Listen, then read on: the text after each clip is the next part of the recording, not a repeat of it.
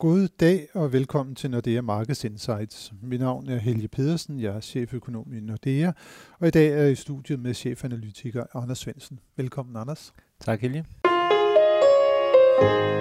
Det har været en uge, hvor der igen har været stor usikkerhed på de finansielle markeder. Risikoen for en handelskrig mellem U S A og resten af verden er trukket lidt i baggrunden efter Kinas Xi Jinping i begyndelsen af ugen udtalte, at Kina igen vil sådan set mere positivt på at åbne sine markeder over for udlandet. Til gengæld så fik vi jo, at konflikten i Syrien igen kom i fokus. Den fik trukket nogle overskrifter og nervøsitet på markederne som følge af Trumps tweets. Men øh, en ting er jo, hvad alle de her sådan politiske ting, de har betydet på markederne. Øh, vi kan jo også konstatere, at der har været nogle nøgletal, som har kunnet rykke lidt, og vi fik jo nogle øh, inflationstal fra U S A i løbet af ugen, som gjorde, at, at renterne igen kom til at trække lidt højere. Hvad var det egentlig, at de tal viste os, Anders? Jamen først og fremmest, så var der jo lidt basiseffekter i, i de tal, det vil sige priserne, der, der faldt i begyndelsen af, af sidste år, så når man måler i forhold til samme måned sidste år, så faldt nogle af de her sådan lidt midlertidige faktorer ud. Så det i sig selv var med til at, at løfte inflationen, så vi jo fik kerneinflationen op over Feds målsætning på, på to procent. Godt nok ikke præcis den kerneinflation, som Fed foretrækker at bruge, men dog trods alt kerneinflationen. Og øh, Udover det, så var det underliggende momentum også stadigvæk stærkt, så der er klart opadgående pres på, øh, på kerneinflationen i, i U S A, og vi tror egentlig, at vi får kerneinflationen op i nærheden af to komma fem ind over sommerferien. Og når nu det er, at vi snakker så meget om kerneinflation, hvad er det egentlig, den viser? Fordi mange gange, så snakker vi jo bare om sådan en forbrugerprisudvikling, men, men kerneinflationen, den... Ja, altså i princippet har Fed og, og selvfølgelig også E C B jo mål for, for inflationen som, som helhed. Men, men typisk så vil de jo fokusere på den del af inflationen, som de selv kan påvirke, og der vil man typisk tage fødevarepriser ud, og man vil typisk tage energipriser ud, for det er priser, der er bestemt uden for, for, for centralbankernes øh, rækkevidde. Så, så derfor så er kerneinflationen det, der er tilbage, når man så tager dem ud, og det er jo det, der er mest afgørende for, for centralbanken. Ja, i hvert fald for Fed. E C B har jo tidligere i hvert fald været meget fokuseret på den her headline-inflation, fordi de mener jo, selvom det er, at for eksempel olieprisen den stiger, jamen, så giver det anledning til en høj inflation, der igen kan give anledning til forventninger om høj inflation, og måske også et højere lønpres. Sådan tænkte de i hvert fald i, det, i det gamle dage. Det tror jeg også stadigvæk, de tænker, men når man så alligevel hører dem i forhold til deres, deres nedtrapning af Q I-programmet, så har de jo de her tre betingelser, som skal være opfyldt, og en af dem er så, at det skal være en En, øh, en vedvarende øh, stigning i inflationen. Og hvis man tænker på vedvarende inf- stigning i inflationen, så er det jo nok ikke øh, for eksempel en stigning i olieprisen. Så er det jo nok mere den underliggende inflation. Så jeg tror selv E C B, øh, men altså der er jo selvfølgelig masser af elastik, og de kan vælge at kigge på det, som, som ligesom tjener deres formål. Men, men jeg tror også i E C B, der kigger man på, på kerneinflationen. Men historisk set selvfølgelig meget mere på, på den samlede inflation, hvor man i U S A historisk set kigger meget mere på kerneinflationen. Ja, lige nemlig. Men øh, der er i hvert fald et vist sådan opadgående pres på, på priserne i U S A, og det er jo, at når Fed så skal træffe sine beslutninger, så er det jo det, som man ligesom venter på. Øh, sådan for alvor, at inflationen den bider sig fast, så det er, at man kan gå videre med, med de stramninger. Hvor er det egentlig, vi lige ser, at øh, Fed lander henne? Jamen, vi har tre for renteforholdelser for, for i år, og de har leveret den ene, så, så det er to mere. Øh, Og med de her inflationstal, så, så får vi nok også det her kerne-P C E, som er Feds foretrukne kerneinflationsmål. Det får vi nok også over Feds målsætning. Øhm, så, så på inflationsfronten vil der jo ikke være noget, der holder dem tilbage fra at, at fortsætte med at hæve en gang i, i kvartalet. Så hvis vi, øh, hvis vi kun får... Øh, nu sagde, sagde jeg tre, jeg mente fire. Vi, vi har fire i år, tre endnu. Øhm, så der er ikke noget på inflationsfronten, der holder dem tilbage fra at hæve en gang i, øh, i kvartalet. Det er mere, hvis, øh, hvis nogle af de her, øh, øh, den her finansielle uro begynder at sætte sig lidt i, i nøgletallene, så altså, kan det måske være, at, at Fed vil vælge at, at holde lidt igen og tage en pause på et tidspunkt. Nu nævner du det med nøgletallene og måske noget finansiel uro, som der kan sætte sig i dem. Når det er, vi kigger på Europa, så er billedet jo sådan øh, lidt andet i hvert fald, når det drejer sig om, om centralbanken. Der kan være længe endnu, indtil det er, øh, E C B begynder at sætte renten op. Og, og, og de økonomiske nøgletal på det allerseneste, de er jo også begyndt at vise sådan lidt svaghedstegn igen. Ja, jeg tror, der egentlig er, er to faktorer er tre måske. For det første var de her nøgletal bare rigtig, rigtig stærke, så det kunne næsten kun gå en vej. Men, men når det så er sagt, så har vi også øh, måske et, øh, et Europa, der lider lidt af, at euroen blev styrket igennem det meste af, af sidste år. Det er jo selvfølgelig klart vores, vores eksportvirksomheder, som, som lider under det. Og så tror jeg måske også bare, at eksporten og, og udenrigshandlen i det hele taget er vigtigere i Europa, end den er i U S A. Det er øh, selvfølgelig lande som, øh, som Tyskland, men sådan set også vores, vores nordiske lande. Der er vi jo forholdsvis afhængige af, af eksport, hvor U S A er måske en lille smule, en lille smule mere lukket. Så det kan godt være, at der måske er en lille smule større grad af, af bekymring i, øh, i virksomhederne for, at den her handelskrig den skal udvikle sig til noget, der, der sådan for alvor sætter den globale handel i stå. Ja, så handelskrigen, og så i kombination med, som du også nævnte, at euroen, den jo faktisk er blevet styrket en del. Det er jo i hvert fald det, man sådan konkret kan forholde sig til. Helt sikkert. Men, øh, men inflationsudsigterne der for euroområdet, de er jo ikke... Øh Nej, der har vi ikke set den her, øh, det her momentum på samme måde som, som i U S A. Nu får vi endelig inflationstal i, i næste uge, og det er ikke noget, markederne fokuserer som sådan på. Det er sjældent, at de afviger fra, fra flash-estimaterne. Men, øh, men jeg synes, det er interessant, og det er også der, hvor man kan gå lidt ned i detaljerne og se, øh, hvad er det for nogle af, af komponenterne, der, der, der stiger og falder. Øhm, og noget af det, som man, man kan sige, det er, at, at der er stadigvæk relativt lang vej, før vi kommer til at se det her underliggende pres i, i euroområdet. Hvis man kigger på arbejdsmarkedet for eksempel, så, øh, så er der måske et, øh, et års tid tilbage, før at øh, ledigheden for euroområdet som helhed når øh, de laveste niveauer, Side, som, som vi så før finanskrisen.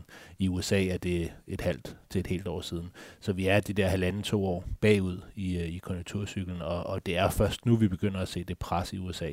Så jeg tror, der er lidt tid til, at øh, vi, skal, vi skal forvente det i Europa. Ja, jeg tror faktisk også, der gik næsten helt op til tre år fra det amerikanske arbejdsmarked, det begyndte at vinde, og så til at vi så det. Det, det, det samme gør sig gældende for, for euroområdet. Og når det er, at vi snakker inflation, så kan vi også bare lige nævne, at vi fik jo også inflationstal fra Danmark her i løbet af ugen, og de kom jo faktisk ud på det laveste niveau siden november to tusind og seksten. Det var blot en halv procent, som priserne de var steget med på årsbasis. Så der er jo ikke sådan, i, i hvert fald i Europa, noget sådan underliggende inflationært pres. Det, det må man bare konstatere. Og der kan vi jo så også gå over på den anden side af er sundet at kigge på, på Sverige, hvor der jo måske er endnu mere fokus på det, fordi at der fører man den her selvstændige øh, pengepolitik. Og, og der fik vi jo også nogle inflationstal, som der kom ud sådan relativt svagt, øh, i hvert fald i forhold til det, som, som Riksbanken havde, havde ventet. Og, ja, det, det, og det har jo givet markedsimplikationer. Øh, ja, det er som om, at inflationen bliver, bliver ved med at og komme ud under Riksbankens forecast, og, og noget af det synes vi jo var, fordi Riksbanken måske lå en lille smule højt, men, øh, men nu har inflationen jo overrasket efterhånden nogle gange, og, og nu, nu tror vi ikke længere, der kommer en, en renteforhøjelse fra, fra Riksbanken i år, og tror egentlig, at næste gang de skal revidere deres, deres prognose, så bliver de nødt til at lave en, en større nedjustering af inflationen og, og udskyde øh, den første renteforhøjelse. Og netop det der med at udskyde renteforholdelsen, det er jo det, som, som, som vi nu gør. Vi regner jo ikke med, at, at Riksbanken kommer til at sætte renten op her i, i to tusind og atten. Og vi kan i hvert fald se, at den svenske krone den har reageret kraftigt på de her svage øh, inflationstal, og så på, på forventningerne om, at Riksbanken ikke kommer til at gøre noget. Vi ligger jo nu og har den, den, den svageste svenske krone, i hvert fald over for den danske siden to tusind og ni. Ja. Så det er jo rigtig mange år siden. Det er, det er ret voldsomt. Men det, det betyder selvfølgelig også noget for inflationen på, på, ja, på en eller anden horisont i hvert fald. Hvis den her svækkelse af den svenske krone holder ved, så kommer der også til at komme en lille effekt derfra. Og det, det er jo selvfølgelig det, de kan, kan glæde sig lidt over, når de udskyder den her renteforhold. Så hvis de gør det næste gang, at så, så får de en lidt svagere valuta, og så får de lidt mere inflation, og det er selvfølgelig også derfor, de, de gør det. Ja, det må man jo formode i hvert fald ud fra de økonomiske lærebøger, at de gør, men jeg synes ikke desto mindre, at vi har set sådan en kontinuerlig svækkelse af, af kronen, uden at det rent faktisk har givet sig anledning til i, i, i den højere inflation, der gør, at Riksbanken kan komme ud af den her lavrentefælde, som de måske befinder sig i, fordi at det har ført til, at, at boligpriserne blandt andet eksploderede, og nogen snakker endda om det risiko for en finansiel stabilitet som følge af det. Jamen helt sikkert, at det er svært, og det har vi jo også øh, både skrevet om og, og, og sagt mange gange, at, at det er svært at skabe inflation, øh, hvis, der, hvis der ikke er noget i, i omverdenen, når man er en lille åben økonomi. Øh, og, og svenskerne kan nok ikke håbe på at få skabt ret meget inflation, før der kommer inflation i, i hele Europa, tror jeg. Selvfølgelig kan de, kan de skubbe lidt til det en gang imellem med valutaeffekter, men det er forholdsvis kortsigtet, og det, det tror jeg heller ikke, der kommer noget godt ud af på, på lidt længere sigt. Nej, så svenske kroner, de, den er altså bare blevet svækket hele tiden. Til gengæld så ser det ud som om, at den norske den har fået en lille smule mere medvind her på det seneste. Hvad er det, der, der egentlig er, er årsagen til det? Ja, det er et godt spørgsmål. Måske i virkeligheden også, at olieprisen er, er kommet en lille smule i, i vejret. Ikke? Vi, øh, vi har jo en oliepris over halvfjerds dollar per tønde. Det er i virkeligheden forholdsvis bemærkelsesværdigt et scenarie, hvor at, øh, at man er bekymret for, for verdenshandlen. Altså, hvor, hvorfor skal det ikke have nogen effekt på, på energipriserne? Men det Samt... har måske noget at gøre med Syrien. Ja, det kan det have. Øh, selvfølgelig har de ikke så meget øh, olie selv, men, øh, men Rusland er jo en del af det, og de har selvfølgelig... Øh, verdens største ikke, ja. olieproduktion. Ja, selvfølgelig. Og så selvfølgelig bare det, at hvis der kommer en enig konflikt i Mellemøsten, så får det en, en påvirkning på olieprisen. Så der kan selvfølgelig være den, øh, den vinkel på det, men, men jeg synes selv, inden vi begyndte at se sådan for alvor konflikten øh, mellem U S A og Rusland øh, skalere op, så havde vi stadigvæk en relativt høj oliepris, når man tænker på, hvor meget aktierne for eksempel gav sig, hvor meget renterne begyndte at falde, hvor meget nøgletallene begyndte at falde. Så det er, jeg synes, det er en lille smule bemærkelsesværdigt, at vi har energipriserne op på, på de her niveauer. Og, og i hvert fald, hvis vi får en lille smule ro på, på geopolitikken, så vil det undre mig meget, hvis ikke de skulle en lille smule ned. Og så bliver det jo spændende at se, om det også kommer til at, at spille ind igen på den norske øh, krone. Men Anders, hvis vi lige kigger lidt øh, fremad, nu har vi jo snakket om, om, om, om Sverige, og næste uge må vi konstatere, at den internationale front, den, den, den ser noget tynd ud på nul-talskalenderen, øh, men, men vi får jo ikke desto mindre nogle huspriser fra, fra Sverige, som igen kan vise sig at være interessante. Hvad er det, vi skal kigge efter der? Ja, vi skal selvfølgelig se efter, om... om boligpriserne bliver ved med at falde, og nu mener vi jo efterhånden, at det er, det er stoppet lidt op, i hvert fald hvis man kigger på, på de her mest højfrekvente eh, tal. Det er som om, at eh, Sveriges statistik med deres officielle boligpriser er en lille smule bagud. Der har de ikke rigtig fået, eh, fået prisfaldet med endnu, men, eh, men med, i hvert fald med de her Hux Vanguard-tal, som, som vi kigger mest på, jamen, som, og som kommer i den her uge, jamen der, der har vi formentlig fået størstedelen af effekten, men, men det er klart, at vi skal selvfølgelig holde øje med, om, om der kommer yderligere prisfald, og ellers så tror jeg, at det bliver mere interessant i virkeligheden de kommende måneder at kigge på, på tallene for, for sådan noget som forbrugertillid, detailsalg og så videre, om, om de fald i boligpriserne, de får en, en reel øh, påvirkning på, på økonomien. Mm-hmm. Det bliver, det bliver spændende at se, og vi har jo i hvert fald nogle erfaringer fra Danmark med, når boligpriserne de er begyndt at falde, så kan de ofte sådan fortsætte bare på forventningerne, og, og det er, at køberne de holder sig tilbage, fordi at man har forventninger om, at prisen den, den kommer til at falde øh, øh, yderligere. Så det bliver rigtig spændende at se øh, de tal, der kommer fra, fra Sverige, og så kan vi jo også lige nævne, at, at der kommer lidt fra, fra Storbritannien øh, også. Der får vi nogle øh, inflationstal, og der får vi også jobtal. Øh. Det er klart, det her har også meget at gøre med, øh, hvordan Bank of England vil reagere, og hvad, hvad skal vi egentlig vente øh, fra, fra, fra den front? Ja, vi regner med en renteforhøjelse her i, i maj, og det, det, det gør de fleste, øh, men i virkeligheden er vi en lille smule skeptiske i forhold til, hvorvidt øh, Bank of England skal gøre ret meget mere. Der er selvfølgelig inflation, men den inflation, som der er, kommer primært på grund af den svækkelse af pundet, som, som vi så. Øh, for noget som tid siden, som har været ja, der. Ja. Øh, og hvorfor skulle de dog øh, reagere på det? Men det, de ser meget øh, opsat ud på at, at hæve renten, så vi har i hvert fald en her i vores prognose, men, men så tror vi egentlig, at inflationstallene de kommer til at, at stille en lille smule af øh, i takt med, at, at de her, den her svækkelse af valutakursen kommer sådan længere tilbage i, i, i tid.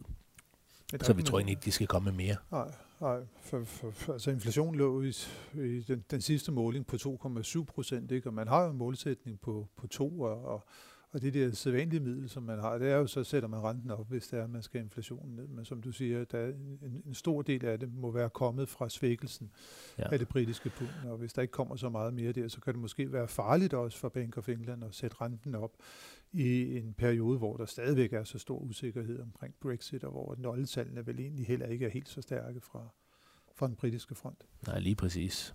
Så det bliver spændende at se, hvad, hvad der kommer til at ske på, på, på den front der. Så igen kan vi vel sige, at vi har en relativt spændende uge foran os, øh, og tak for nu. Uh, Anders, uh, tak til tak. alle jer, som uh, har lyttet med til ugens podcast. Det håber vi også, at I vil gøre i næste uge, hvor vi er tilbage med friske analyser og nye vurderinger af de finansielle markeder.